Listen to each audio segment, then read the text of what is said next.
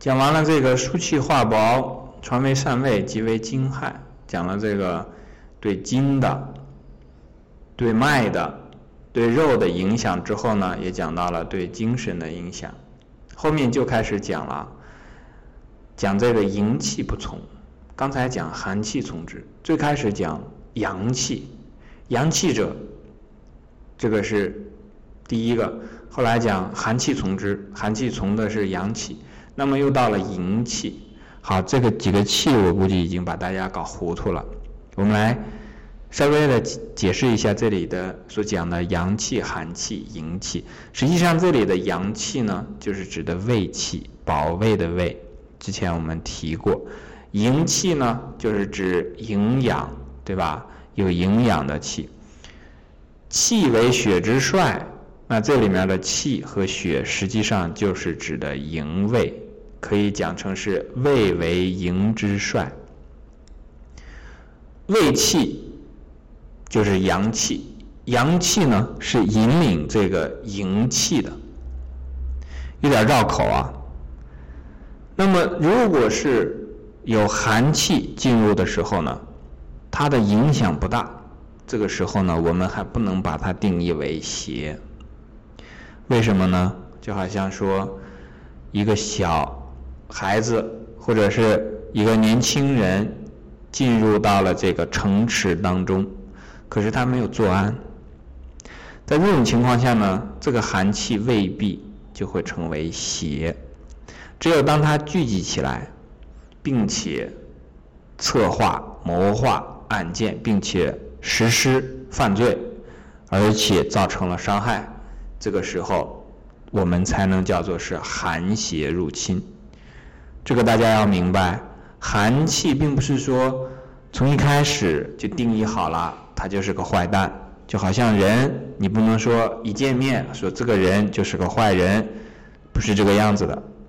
在他没有开始实施他的这个错误的行为之前呢，你都不能这样讲，因为他有可能被感化嘛，对不对？这个人虽然是一个寒气进入了人体，对吧？那就好像是一个年轻人有作案的嫌疑，而且确实也有作案的基础，可是呢进入之后呢，很多的好心人帮助他，他内心一感动，哎，他不寒了，他也变成个热心人了，那这种情况也是有的。那如果是进入了人的身体之后呢，这个人的阳气很足很壮，这寒气进来呢，嘿，不仅没有危害，而且还起到了什么作用呢？阴平阳秘的作用。这阳气虽然虽然固秘呢，它还需要阴来给它这个平衡一下。这个寒气进来之后呢，本来这个人阳气太足了之后呢，会化化热，那这个寒气还可以使它降降温，哎，不让它这个发烧，那这个寒气还蛮好，对吧？所以呢，这个地方呢就是讲营气、卫气、阳气。注意大家看到啊，这里没有讲阴气，这个要回到之前去学那个阴阳啊。为什么这里没有提到，没有说阴气，而讲的是营气，这两个词，这个这两个字发音也比较相近啊，自己去慢慢理解。好，这是阳气、寒气、营气、卫气之间的一个关系。营气不从啊，和刚才所讲的这个阳气、卫气有一点区别。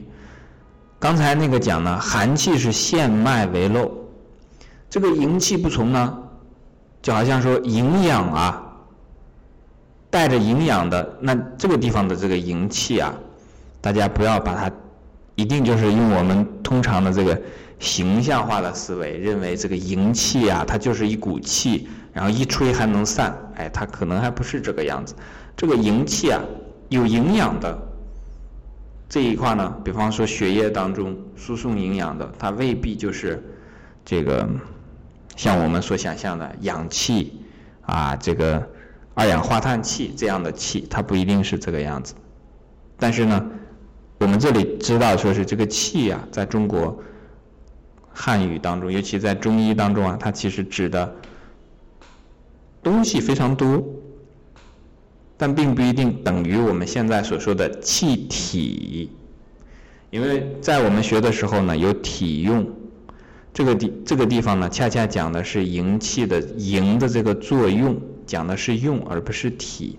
我们通常容易用我们平常的这个气体的这个体的这方面的理解来理解营气，这样会造成误差的，提醒一下大家。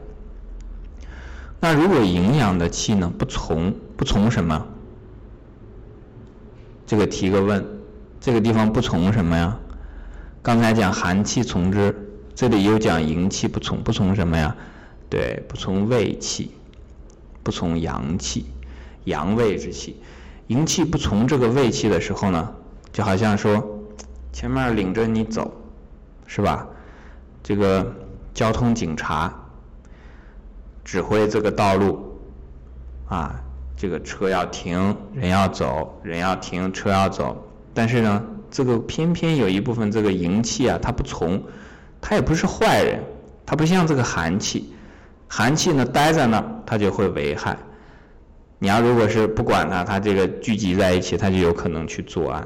这个营气呢，它不是危害的，它这个本来是来输送输送这个营养的，可是呢，有一天他忽然不听这个交通指挥了，不听警察叔叔的话了，乱走。那这样的话呢，会出现什么情况？逆于肉理。那我们就会明白了，这个营气啊，在这个街道上通路上来行走。那这个逆于肉理呢，就好像说有左边这个车道啊是对方开过来的，右边的车道是这个往前走的，我们的交通规则是这样规定的，那右边的都是靠右行驶。这个逆于肉理好像什么呢？它逆行了。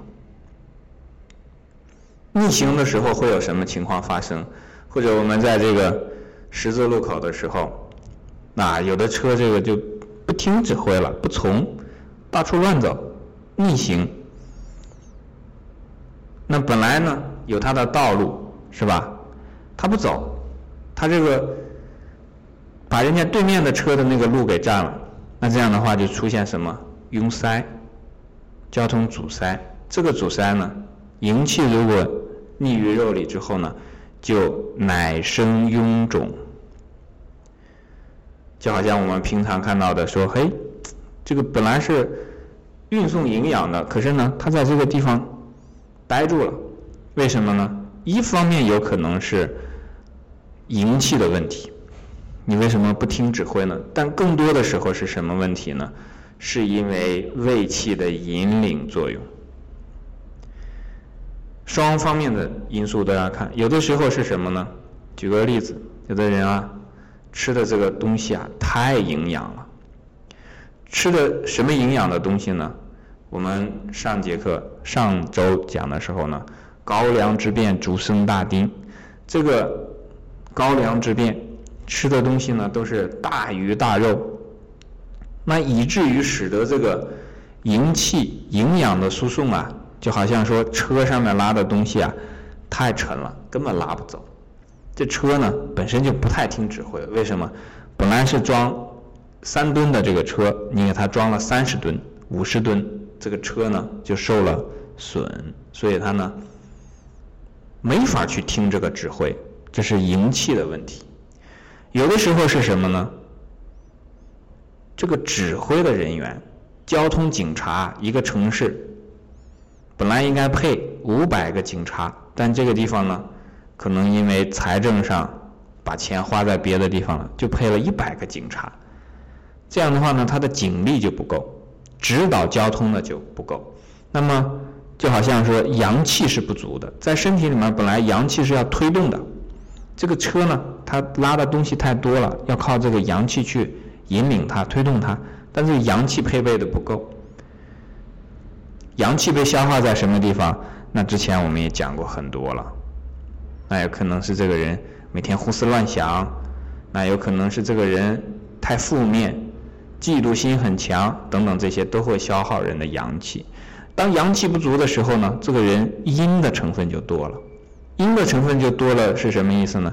推动的少了，就好像说路上的这个车啊，推车的人少了，坐车的人多了，大家都坐在车上，没人去推，所以这个营气它自然就走不动，走不动它就溺于肉里，在肉里之后呢，就会产生臃肿。